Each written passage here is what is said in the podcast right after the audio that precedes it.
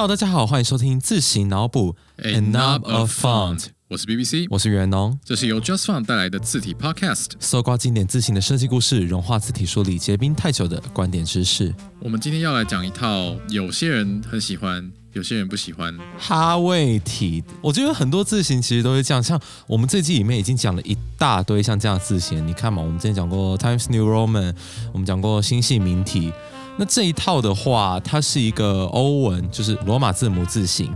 我觉得台湾的观众不会那么呃有感，可是还好对，但外国的观众会很有感。曾经看过一个梗图，它就是写说有一个办公室，然后门口用了一个告示，对对对，那个那个，Comic Sense，然后有人就在下面贴一个就是便利贴之类的，他那个便利贴的内容大致上是我们他妈是财新五百大企业，请不要用 Comic Sense。他还有写说我们不是一间柠檬水摊。对对对对对，我们不是一间柠檬水摊，我们是财新五百大 Fortune Five Hundred 之类的。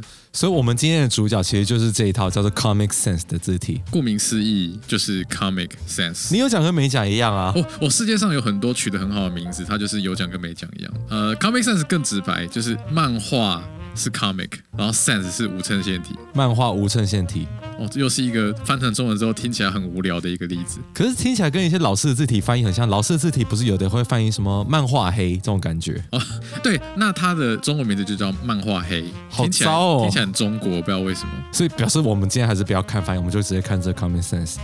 可以台湾人来说的话，我们回顾从小到大，你在什么场合看过啊？我小时候，因为我爸以前是南洋街某英文补习班班主任，呃，以前他们公司有一位英国来的老师，那其实我觉得这个英国老师很好笑，然后很幽默。其实我觉得这是为什么我叫 BBC 的来源之一，就是我有很多腔调是跟他学的。我小时候觉得他编的讲义特别的有趣，因为他的讲义整本从头到尾都是用 Comic Sense。啊，诶？很有趣吧？就是其实其他台湾的英文老师应该编讲义的时候都是什么 Times New Roman 或者是 Arial，、Arial 他不会特别去挑。嗯但是我们这位英国来的老师，他就是用 Comic Sense 整本哦，封面、内文、注解。有趣的是，因为补习班还是要帮他处理嘛，所以可能会有一些中文的翻译。中文翻译是标楷体，所以我就看到一本 Comic Sense，然后有的时候看到一些标楷体的一些呈现，只是那时候因为年纪还小，还没有对这个议题有特别的感觉。可是我觉得整个 Comic Sense 的那个讲义还是让我觉得，哎、这个老师很特别。我现在深刻了解为什么你现在会坐在这边还债。对对对对对，我觉得我人生有太多这种跟糟糕的字形，哎，这算是糟糕的字形吗？就是跟一些特别的字形有关的人生经验。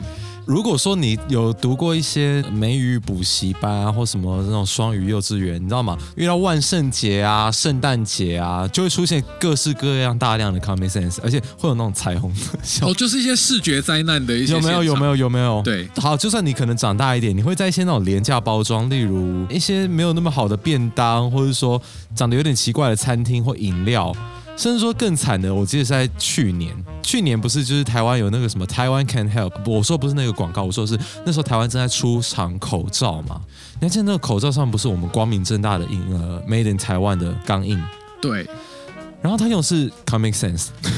好，然后就是瞬间就是有一种就是弱掉的感觉，好，真的真的是很不对。但是说真的，如果你真的完全没有看到，也是很难啦。不然的话，如果你是用 iOS，你现在打开你的 IG 线动，里面有一套字型就是 Comic Sense。真的耶！我觉得现在跟听众们最靠近的一个体验，就是你的 IG 现实动态里面，它直接呈现出来是 Comic Sense。其实也告诉我们说，Comic Sense 目前也是 iOS 的内建字型。从以前在 Mac 时代，它都已经就是在 Mac 里面内建，然后现在放在 iOS 上，所以它也可以读得出来。但我不知道哎、你们觉得这是好事吗？还是觉得这是坏事？我觉得它身为第一套被抵制的字型，是一个人类科技的里程碑。先有字型，它要够普及，才能够被哎抵制。它要够普及哦，就是每个人的家里要有一台电脑，然后这台电脑又可以自由的选择字型，而且我还可以把它印出来，然后它造成的视觉污染可以让有一些人觉得够烦。你想想看嘛，印刷术的普及让马丁路德抵制天主教，电脑的普及让让人类抵制 Comic Sense，我隔壁的阿姨可以印出 Comic Sense，然后让你讨厌他。对，让我讨厌他。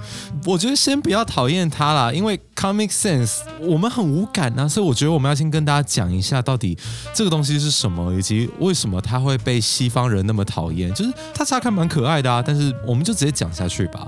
就是 Comic Sense，像你刚刚讲的嘛，顾名思义啊，它就是漫画上面用的 sense。嗯，好，那我们这集就到这边结束啦，拜拜。拜拜。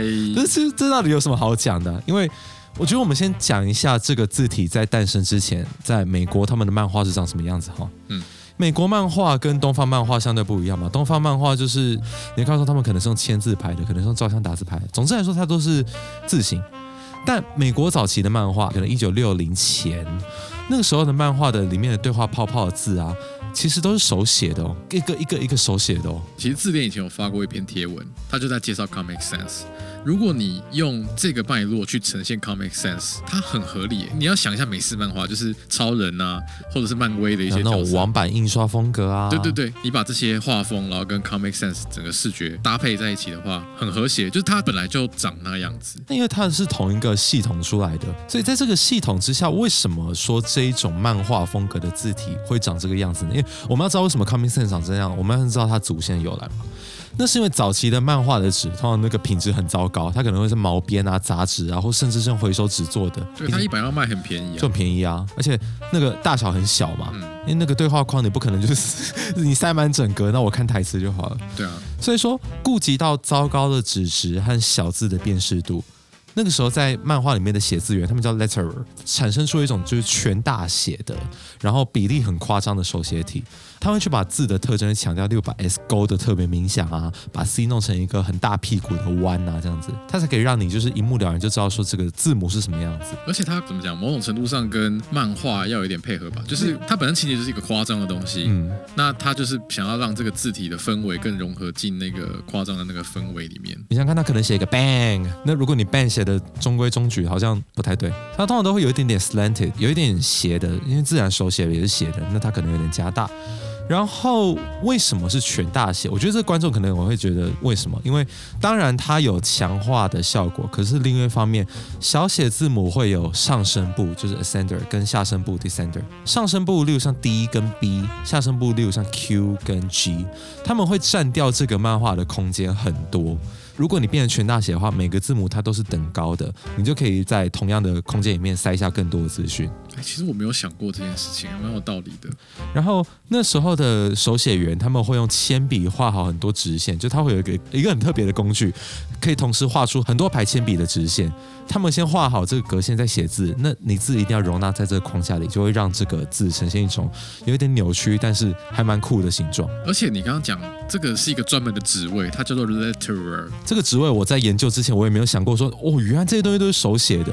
我想说，漫画家很厉害，他还要发明自己的字体。其实每一个出版社，甚至底下的每一个 letterer，他写的字的风格都有那么一点点不一样，甚至有人会专门去研究说，哦，这个形状是哪一个 letterer 所画的，有点像笔记分析的感觉。我觉得蛮有道理的、啊。在这样子的风格建基之下，其实美国那个年代，可能一九六零之后到一九八零，甚至一九九零的青少年也好，大人也好，都是看这样的东西长大的。然后直到直到什么，就是直我们现在终于要开始讲为什么会有 Comic Sans 这套字体出现了。这个我觉得它字体分类叫漫画体，我觉得你可以这样讲，就是它是一个因为漫画这个媒介被发明出来的一种字体，它不论是功能性的配合，或者是情绪张力的配合也好，可是它后来确立为一个字形的产品，就是 Comic Sans 诞生的由来。它要从一个风格的字体变成一个产品的字形，是经过一位设计师的努力的。嗯哼，是谁呢？这位设计师叫做 Vincent Conair。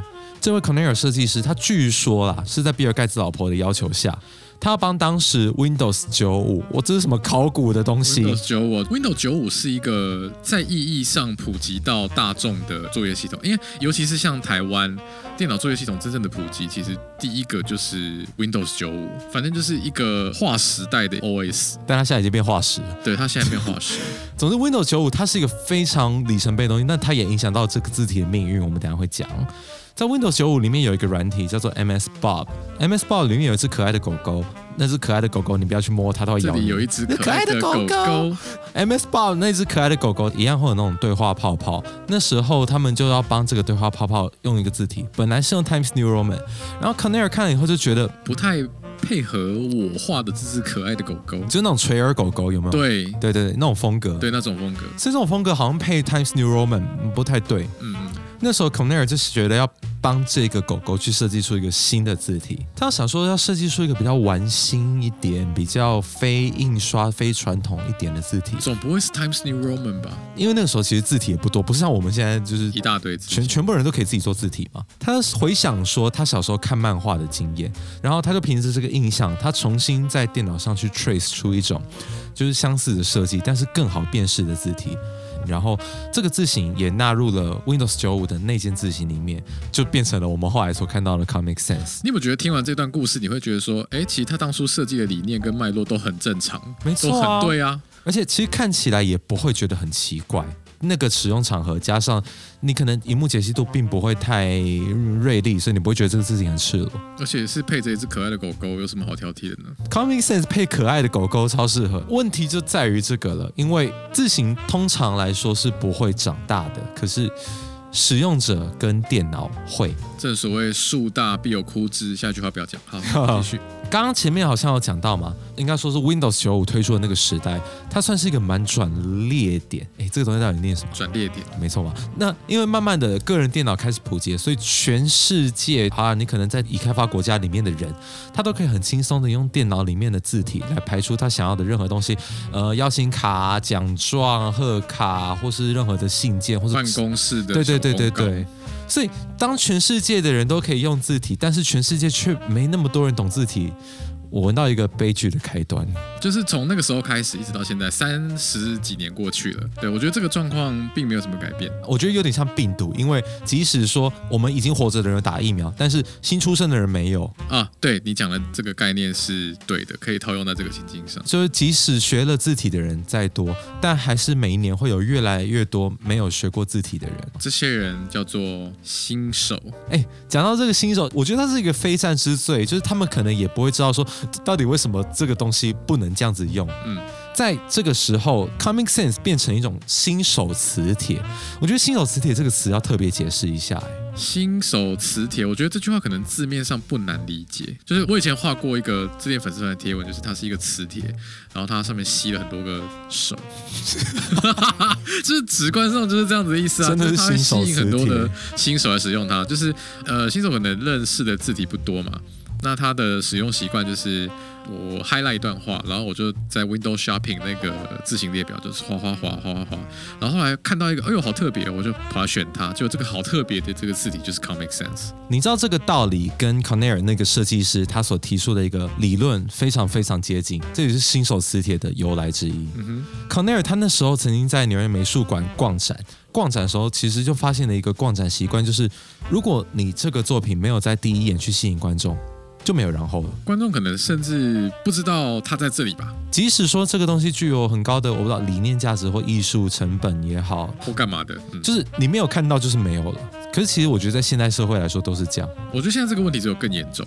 对，因为就你的注意力、注意力的经济的下降，所以 Cornell 就觉得说那时候这个字体它就是要有一个 pop up 的效果。所以我觉得 Comic Sense 在这个向度上来说，我觉得完全是合理的。嗯嗯。但是偏偏就是因为有大众，他们会开始用了这个字形来排版，他们就觉得说这个字形很吸引人，他就一直卡在你的脑袋里，然后以至于说你甚至在一些可能不该用这一个 Comic Sense 的时候，你都把它连带的用在里面。比如说像我高中的时候的。那个英文的讲义嘛，就 就是他整本啊，因为他那本词汇其实是在教一些 collocations，就是比如说 speak to，就是这种介系词的搭配。但当年是觉得好，就是至少为这个课程带来一个轻松的感觉。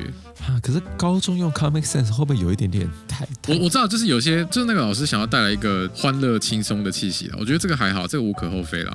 我觉得这种私下场合的都还好，比如说你你自己班级用这种讲义都还好，而是一些比较公众的地方，好比说一些广告看板或是一些房地产什么的。我有看过有一些相对比较正式的机关啊，他们在自己的门口的那个板子是用 Comic Sense 的。哦，那这就很不好。我觉得他们误用 Comic Sense 的情况。其实跟台湾人误用刊停流的情况很像。哎，我觉得你这个论点很有趣，因为台湾人误用刊停流，其实就是把刊停流当书法体对来用，只是它就会变成是一个很凸显的书法体，因为它笔画很粗，有一种哦远远看起来有看清楚，然后它又长得很像书法。这样其实讲起来用这个好像没有不对，但是就是怪怪的。这故事很长了吗？功能上。我不能说他错，因为他好，他的确有发挥到显眼的功能。但文化脉络上就很不对。对我我这边又不是歌舞伎，我为什么要用看停留？所以像 Comic Sense 也是啊，因为我可能会知道这个东西是手写的，所以我会想要在一些手写的情况运用它。但是问题是它是漫画字，或它是政府机关的招牌，这个东西跟 Comic Sense 风格或它故事的主题，已经是处在一个风马牛不相及的情况了。你知道，甚至是有更惨的，例如说像是酒标。酒标如果用 Comic Sense，我可能不敢喝，我觉得那是假酒。不要喝吧，喝了眼睛会瞎掉。然后，或是说，我甚至有看过说墓碑，在外国一些墓碑上用 Comic Sense 的。哎，等一下，不是有什么救护车上面的 instructions 使用了 Comic Sense？哎，这我不敢开。我就一种，哦，这个时候我不想要搞笑，哎，这个时候你可不可以正经一点，告诉我这个东西要怎么用？我觉得这真的很奇怪，就是你在一些明明应该超级正式场合，你用的并不是说辨识度特别高的，或者说特别通用的字体，你偏偏用的是一个 Comic Sense 的类手写，但是它相对来说比较保进跟的字体。这个情况，我觉得就是新手磁铁所带来的弊病，因为没有人知道它怎么用，也也没有人需要去学它怎么用，因为反正你用了也不会被惩罚，你也不会知道说这是错的。如果我们刚刚讲的是比较情况面的，我们讲的是大家怎么用它，但其实也有一些比较懂设计或者说懂字体设计的人去讲说 Comic Sense 里面一些可以更好的部分。就是除了我们那些呃因为使用情境而带来这种恨屋及乌的效果之外，这个字体有什么不够好的地方的意思吗？也是有看过有人在抱怨说 Comic Sense 就是有灰度不好啊、科宁不好的问题。那我看到这些评论，我就想说，有的时候可能是因为他没有想要在真的这么多文字的情况下展示他的文字。如果你真的硬要把它排成很长的一篇文章的话，你可能真的会觉得它灰度不太好，或者是他其实没有要预设，没有想要让你拉到这么大。有些时候，像 Comic Sense，其实它，我觉得它设计情境应该是本来不是说要那个狗狗讲话的那个小泡泡嘛？对。那那个字其实是小的哦，嗯，小字的哦，小字的 Kerning 跟标题字的 Kerning 的处理方式会不太一样。而且小字会有一些笔画那种 Kiki 嘎嘎，因为毕竟是漫画字体，嗯，你放到大字，那 Kiki 嘎嘎就会看起来很明显，就有点像康熙字典体用在招牌的问题。对，你看到小字，它想要解决的情境问题是说，我虽然字很小，但你要让让你看得清楚嘛？对。那拉丁字母就是你至少。字不要糊在一起，它的整体轮廓会凸显。那如果你的字母间距太近的话，它很有可能会表面上看起来两个字母连在一起，所以它的辨识度会下降。Comic Sense 可能原本为了这个情境设计的，它会把它的字间抓的稍微开一点。那如果你要硬要把它拉到非常大字的话，你就会觉得这个字间实在是太开了。我们通常会看到 Comic Sense 很多情况是用在一个超大的字，那。这时候你可能会去抱怨它的 kerning 问题，甚至抱怨它的灰度问题。可是这好像又有一点点鸡蛋你挑骨头哎，这可能不是它的问题，可能是你用错。哦。如果你放小的话，其实那些东西相对来说它就是一种设计 feature，你可以把它忽视，或者说它甚至可以很安全的融入其中。另一方面来说。有其他人会对于 Comic Sense 有很多很多的意见，因为它会慢慢泛滥，慢慢泛滥，泛滥到最后就是大家都觉得看腻了。例如说，我听说有个 YouTuber 不是台湾的，我说外国的，比较知识型 YouTuber 在讨厌这件事情。知识型 YouTuber。对，没错。为什么笑？不是，因为我觉得知识型 YouTuber 是台湾的讲法，但你讲的这位应该是毫无疑问是个知识型 YouTuber，全世界最大的知识型 YouTuber，所以他叫做 V Sauce V 酱。对，这是一个非常厉害 YouTuber。我如果大家可能不一定有听过，但我很推荐大家去看他影片。它里面就有一集是在讲 Comic Sense，他把 Comic Sense 跟恐怖谷理论带在一起。我记得他一开始在讲机器人，对不对？你想要创造出一个人形的东西，但它不够像人的时候，它就会有一个恐怖谷效应。你要么就非常不像，要么就非常像。你如果到了非常像的时候，其实就不会恐怖了。就要说它熊嘛，啊熊它可能本来就长那样子，我们知道它是熊。那接下来熊它开始长得比较可爱，它就变成泰迪熊。然后如果熊它有了人的眼睛跟人的嘴巴。他可能会跟你说：“兄弟啊，那静静应该是摩西塞哦，龟缸哎，龟缸哎，对，就是这是一种恐怖谷的体现，就是它像人，但是它不够是人，它不够不像，也不够像。我觉得很有趣的是，我之前从来没有看过有人把字体跟这样子的，就是机器人理论去扯在一起。嗯，可是他有点说服我，因为有些人觉得说 Comic Sense 就是一种，它会让你觉得他在骗你，它并不是一种印刷字体。也不是一个手写字体，它就介于一种真的很尴尬的情况，所以你会有一种就是我对这个东西完全没有任何的信任感，我也没有办法投注我自己的感情于其中的东西。我觉得这是一个非常有趣的论点，这个很推荐大家去看看。除此之外，就连设计者自己都有点在 diss 他的使用者，这很好笑哎。我很喜欢他讲的那句话：如果你喜欢 Comic Sense，代表你不懂字体。好，同意。OK，如果你讨厌，代表你更不懂。我觉得这句话就值得玩味了。哎，这个设计者很讨厌哎。啊，如果你讨厌，代表你更不懂字体的意思是说，如果懂字体的人应该会知道说，其实每个字体都有属于它的使用情境跟脉络。但如果你讨厌一个字体，你可能其实说不定是看的并不是那么多对。可他这句话就很值得玩味啊，就是所以我到底该不该用 common Sense？因为他所设计出来的场合并不是让我们去放胆的用的，或者说把用在任何一个地方的。但是，一旦我们讨厌它，却又知道说，其实我们好像根本不知道这个字形该怎么用。我有，他就是受到别人的抵制了。有两位设计师叫做 Dave Combs 跟 Holly Combs，他们就开始抵制 Comic Sense，因为他们就成立了一个网页啊，然后来去抵制 Comic Sense。所以说真的，到了这个程度，就有点像你知道什么议题进入公投，它就已经不是议题本身了。OK。哦，好敏感。OK，我觉得这个其实有点像，就当一个字体进入到你要用跟不用的时候，其实你已经没有办法 focus 在它的 feature 上。那我们大家已经变成一个社会的习惯，我觉得它已经超出了字体这个领域的讨论范围，这根本就是一个文化层面的问题。文化比较偏文化研究跟社会学了。我之前有读过一本书，叫做《设计政治学》，小小本很好读。它里面有特别把 Helvetica 列成一章，然后来讲说 Helvetica 会带给人一种很很权威、很很 bureaucracy 的感觉。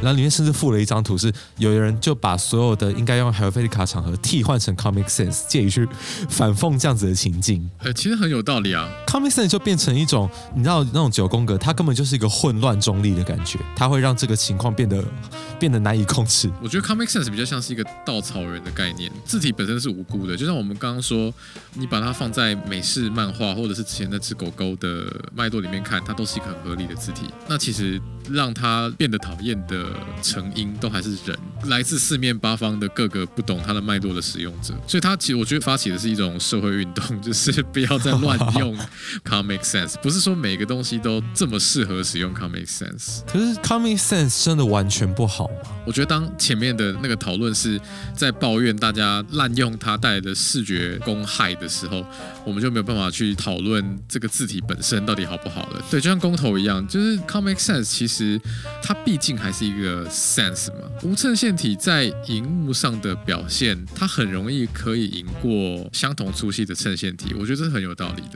我觉得我们要把观众的眼光带回早期的电脑，就是那种破破的解析度的电脑。嗯，解析度真的很低的状态之下，有人就把 Comic Sense 跟 Garamond 在那种低解析度上的呈现比较了一下，因为早期的荧幕不会像我们现在荧幕有所谓的渲染，就是它会把那个中间的格子变成像灰阶一样，你可以让这个字体看起来好像是更柔和的。因为荧幕是一个格子的世界，那如果说我今天有一个零这个阿拉伯数字，它整个是一个曲线，这个曲线要怎么样套用在方格上？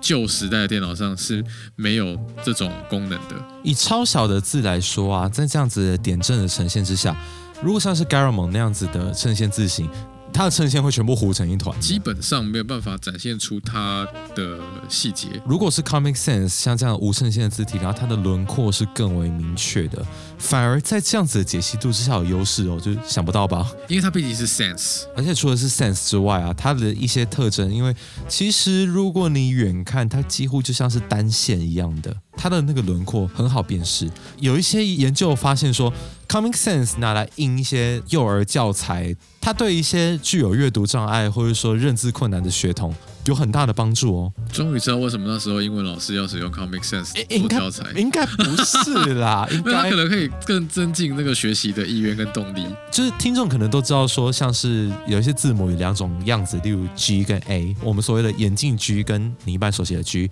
那 A 就是有一颗圈圈的 A 跟所谓的两层楼的 A，双层跟单层，这种比较单纯的 A 跟 G 就不会在印刷体出现，它在 Common Sense 里面是大量采用的。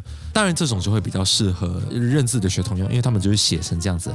但另外一方面来说，Comic Sense 是这种比较单纯的线条，因为它并不需要去多一层的转译来去知道说，哦，那个印刷体的这个某一个字长什么样子，以及去分辨那些衬线的干扰或者说粗细的变化等等，会有点帮助他们去理解。我觉得这个非常特别的现象。我们之前也有讲到平权的这个观念，这是一种积极平权。可能好，我们设计界主流的东西就是还有贝利卡很主流，什么东西你想不到用什么字型，就当还有贝利卡不会错。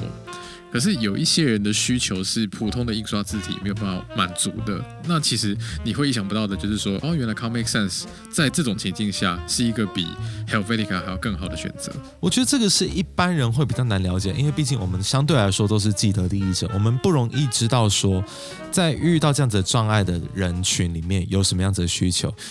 我觉得这个其实是 Comic Sense 最意想不到一点，就是曾经被人唾弃的结果，竟然一夕之间翻转成英雄的感觉。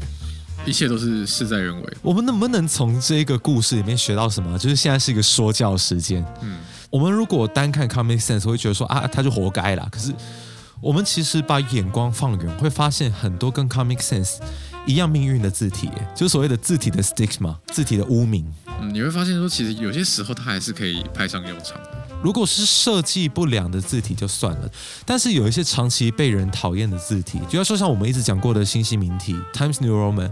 它都是有在对的使用场合，我觉得跟这个很像，就是你大不了你就要用在小字或用在文书里面，你不要把它放大，然后讨厌它，何苦？当我们可能在一些资讯不对称的情况下，凭着自己的偏见来去给这个字体去标一些污名的标签，或者说对这个人，我说这个人就是说持这个意见的人，设计学习历程并不会有特别的帮助。哎，我觉得我们现在其实有点鸡汤哎，可是我们可能讲起来笑笑 OK，就哈哈哈，你用新兴媒体做简报，我蛮喜欢这种笑话的。但是反过来说，懂得笑就不懂得恨，哎，不是这句话，懂得笑就不会恨的，不是，是你懂得笑，你也要知道怎么样变好。你可能会想要去跟别人照说，那我觉得这个地方可能用那样那样那样那样那样会比较好。嗯，如果我们可能只是停留在笑的阶段，我们大概比较不会有反思。因为就像是 Comic Sense，我们看它可能后代其实它有出了叫 Comic Sense New，呃，Comic New，它有去改善了一些灰度的问题。那你好像又觉得说这个字体有平反了一些小问题，我们是不是能不用以前的眼光来去看它？我我也不知道啦，因为 这个我其实那时候看到 Comic New 这个 idea 的时候，我觉得很有很幽默，就是你你懂得翻案，你懂我意思吗？就是一个被大家讨厌很久的字体，然后你把它 redesign，蛮不错的一个引人注目的一个。策略，好，我觉得他勉勉强强有算成功啊，其实就有点像那种饮料店 rebranding 的感觉，他有一点把它拉回一般印刷体的设计的规范，更平衡了啦。然后还有一点点让你看得出来，有一点以前 Comic Sense 那种胡闹的手写的感觉。我觉得他没有失去他本来的韵味，我觉得这是很值得嘉许的。嗯。可是我觉得这个也可以跟人有关，因为我们要先避免新手磁铁这件事情，因为污名通常很难拿掉。如果一个东西它因为新手磁铁去承载这样的污名，我我觉得是蛮可惜的。嗯，其实我觉得我们这样一路讲下来，你就会发现 Comic Sense 是一个很好的案例学习 case study，对它是一个 case study，就是好，它我我们知道说它是一个目前在尤其英语系国家、欧美国家，它是一个。非设计师也多少知道这是一个会被人家抵制、会被人家拿来讲话的字形，但我们干脆就不要让字形进入这个可怕的回圈就好了嘛。对，就是你你自己知道有这件事情发生，可是你不一定要用别人讲的那种眼光来看它，你对它应该要有自己的看法。你可能可以学习怎么样去好好的使用这个工具，那你自然就会善用它。嗯，好，我觉得我们鸡汤的部分差不多了。对，请喝完这碗鸡汤，然后我觉得今天可能大家也学到很多，知道说这个字体并不是只有反面观点，也有正面的观点。嗯，所以我们要顺着这个鸡汤来把这一节节目做一个结束啦。那就是这一节节目，我们终于把英文的三套内建的声明远播，或你可能觉得臭名远播的字体解决掉了。那下一集的话，如果讲完英文，那我们可能就是要讲。可能还是要重复同样的鸡汤，可是这次的鸡汤是中式的鸡汤。中式鸡汤，一些麻油鸡或者是剥皮辣椒鸡，它熬到最后会变鸡精吗？对，之类的，那胶质特别多。好，没关系，这个话老样子，下集再讲啦。拜拜，拜拜，拜拜。